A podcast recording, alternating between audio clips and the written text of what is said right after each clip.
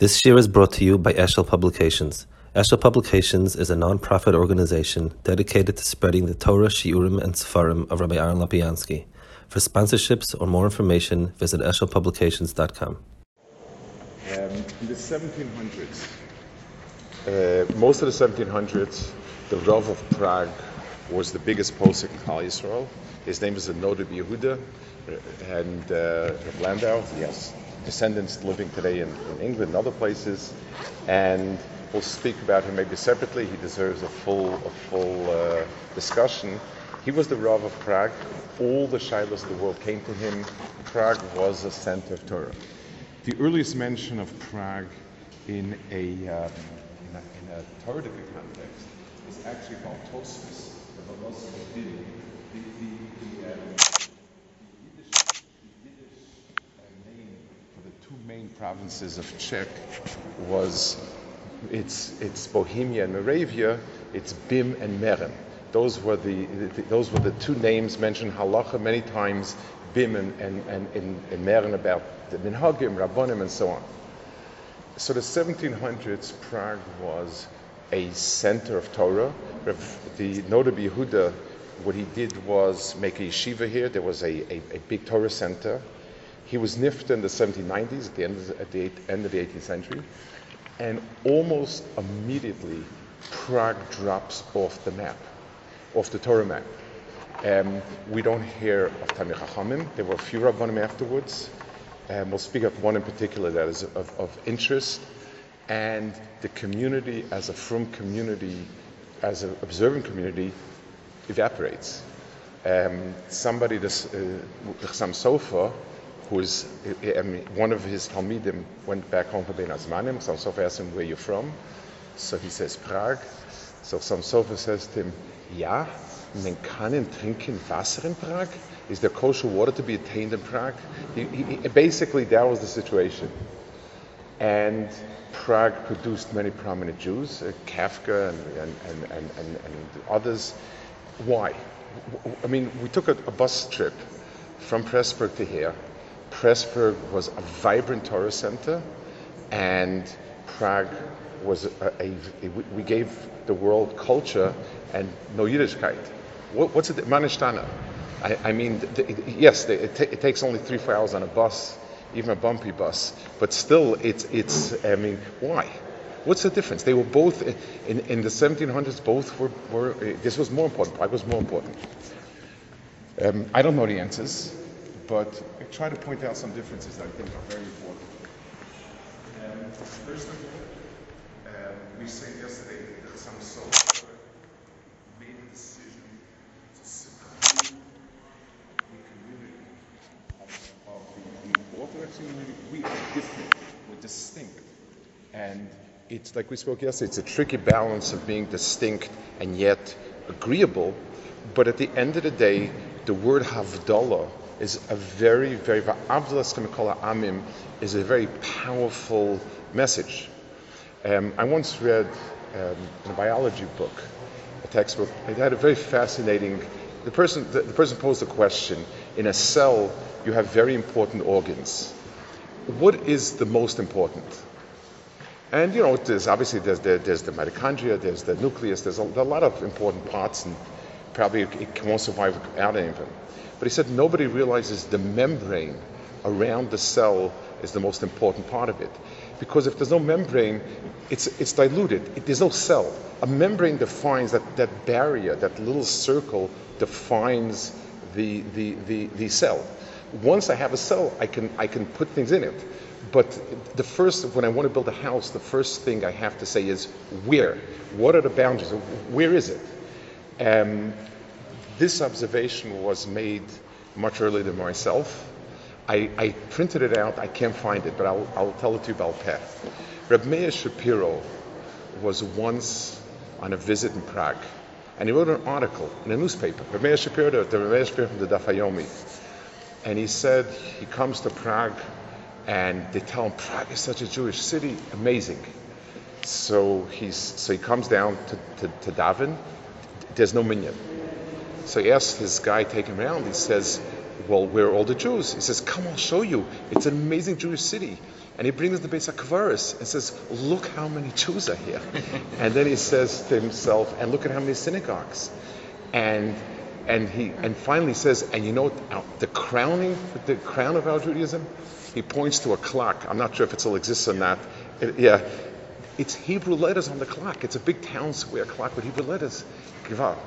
And he says, and uh, uh, uh, you travel to Pressburg and you see that. He puts it down for the, uh, he, he lists it and he, and he finishes it. Yes, the Chassam Sofer won. He was right. The, the, the, he said, again, this is Rameir Shapiro, so I'm, I'm quoting him. He said the Rabbanim in Prague were not so keen on sharpening the division between what it means Yiddishkeit and what, what's not Yiddishkeit. And therefore, there was a slow diffusion where you could be, it, it's like the difference between analog and digital. When you have some digital, it either is or is not. When it's analog, it's a shtickle, a little more, a little more, still a little more, no clear definition. And when you can't define something, it doesn't exist. Um, I, I would like to point out two more things, and they're, they're part of the same picture. First of all, we spoke yesterday about Chassam Sofer, and we said there were two groups that deviated from the Yiddishkeit that was going on at the time. There was the Haskalah people, who deviated in any in small, large, more or less, and there was the Chassidim. And the question was, who's your ally, and who do you need to separate from? In Pressburg, the Chassam Sofer was not terribly happy with a lot of things in Chassidim. He felt halachically was wrong, the, the, like we spoke yesterday about the, the, the, the Zman Krishma, the Zachsfar, all these things. But at the end of the day, they are burning hot Yidden. They want Yiddishkeit, they want Torah, they want Kaddish Baruch Hu, and we'll deal with the issues. We'll, we'll have trials and shuvas back and forth, and, and we'll get somewhere. The other people are fairly similar in practice, but they head in a different direction, and we need to separate. Prague made an opposite decision, and I don't know who it was, but Prague, the decision was we are the Hasidim, and the Noda B'Yehuda himself felt very, he was one of the sharp opponents of Hasidim. And it was a lot more than just that they little later in the morning or, or, or the type of kugel they eat or whatever it is. It was deeper than that. You have to understand that the 1600s, Klal Yisrael was destroyed by. Shabsai Tzvi, um, when we do our Turkish tour, Mitzvah when's, when's the Turkish tour? we'll, we'll, we'll, we'll do the Shabsai Tzvi thing. But uh, actually, actually, anyway, in Europe, Prague, and Prague was, and, and Pressburg and, and Budapest, they all were bastions of, of Shabtaot. Oh, really? Yes, Shabtot spread through Europe. And it was a kind of Kabbalah based, quote unquote, super frum for some time. Mashiach is here, we have to get ready for him. Everybody started fasting, everybody started selling their stuff. And he, he Kabbalahs and. And then it, then it, I mean, he was a manic depressive. And, and, and then it started spinning crazy. But the idea, and they, and they still had, there was even in the 1700s. So this was 1600. In 1700, there was an, there was again an up, upsurge of it, and there were people called Frankists. They followed some named Jacob Frank, who was quasi Tzvi. Ended up worse. You know, they, they all converted, and it was a much more difficult period. So the suspicion was Hasidim are another regeneration of that. We've been burnt once severely by Kabbalah people and people who kind of are mass movement people with charismatic leadership. All of that, the non rational individual who's charismatic and mystical, destroyed 100 years ago. So, Hasidim, we need to distance sharply from us because this is just another growth. And the other people will deal with it. So, there was a certain distinction in the tactical arrangement. Um, history has shown us that that's a pretty clear picture of which one um, stayed the course and, you know, at the end of the day, halachically righted itself and which one went off. So that's a second distinction that, that I would like to make, and that's possibly part of it. There also, um, it has also to do with the flavor of the place. If you, we, we spoke about this last year. Almost no big city in Europe ever was successful with a yeshiva.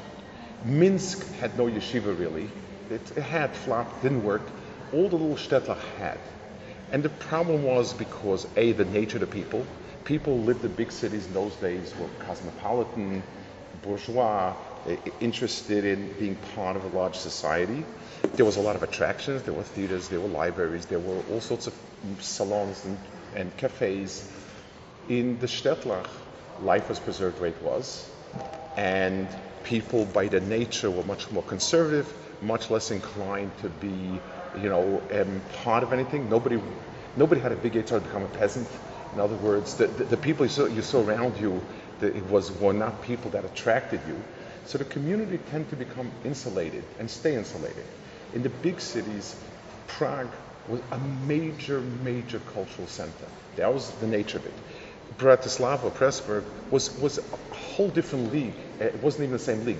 Budapest, on the other hand, was in that same league.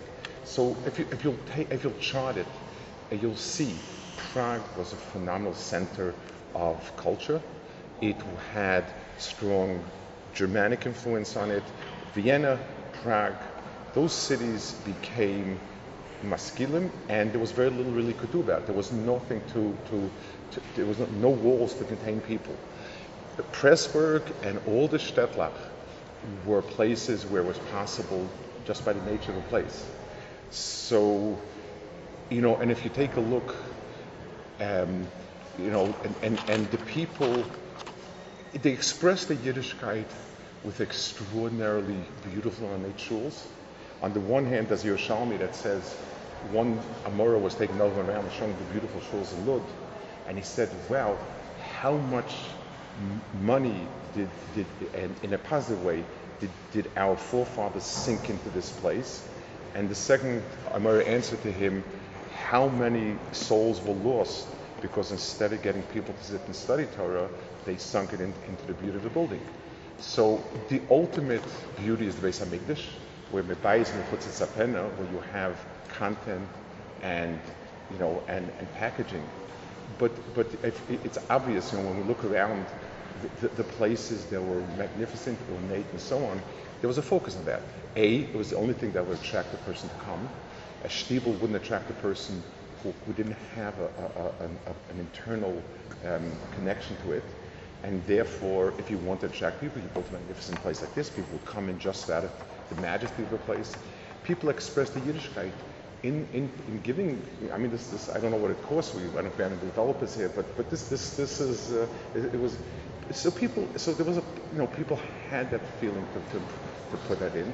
But on the other hand, you know, when, when you walk into a beis medrash and you have a thousand people sitting and learning Basmad Atzuma in simple surroundings, there's a neshama there.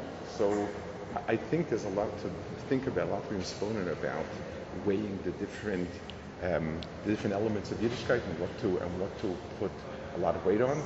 It is important that a shul and places be presentable and beauty is Beis Hamikdash was the most beautiful building. But without a Kotche Kotchim, the outside has no value. The Kotche Kotchim is, is, is, is what's there. And everything should be, should be built around it.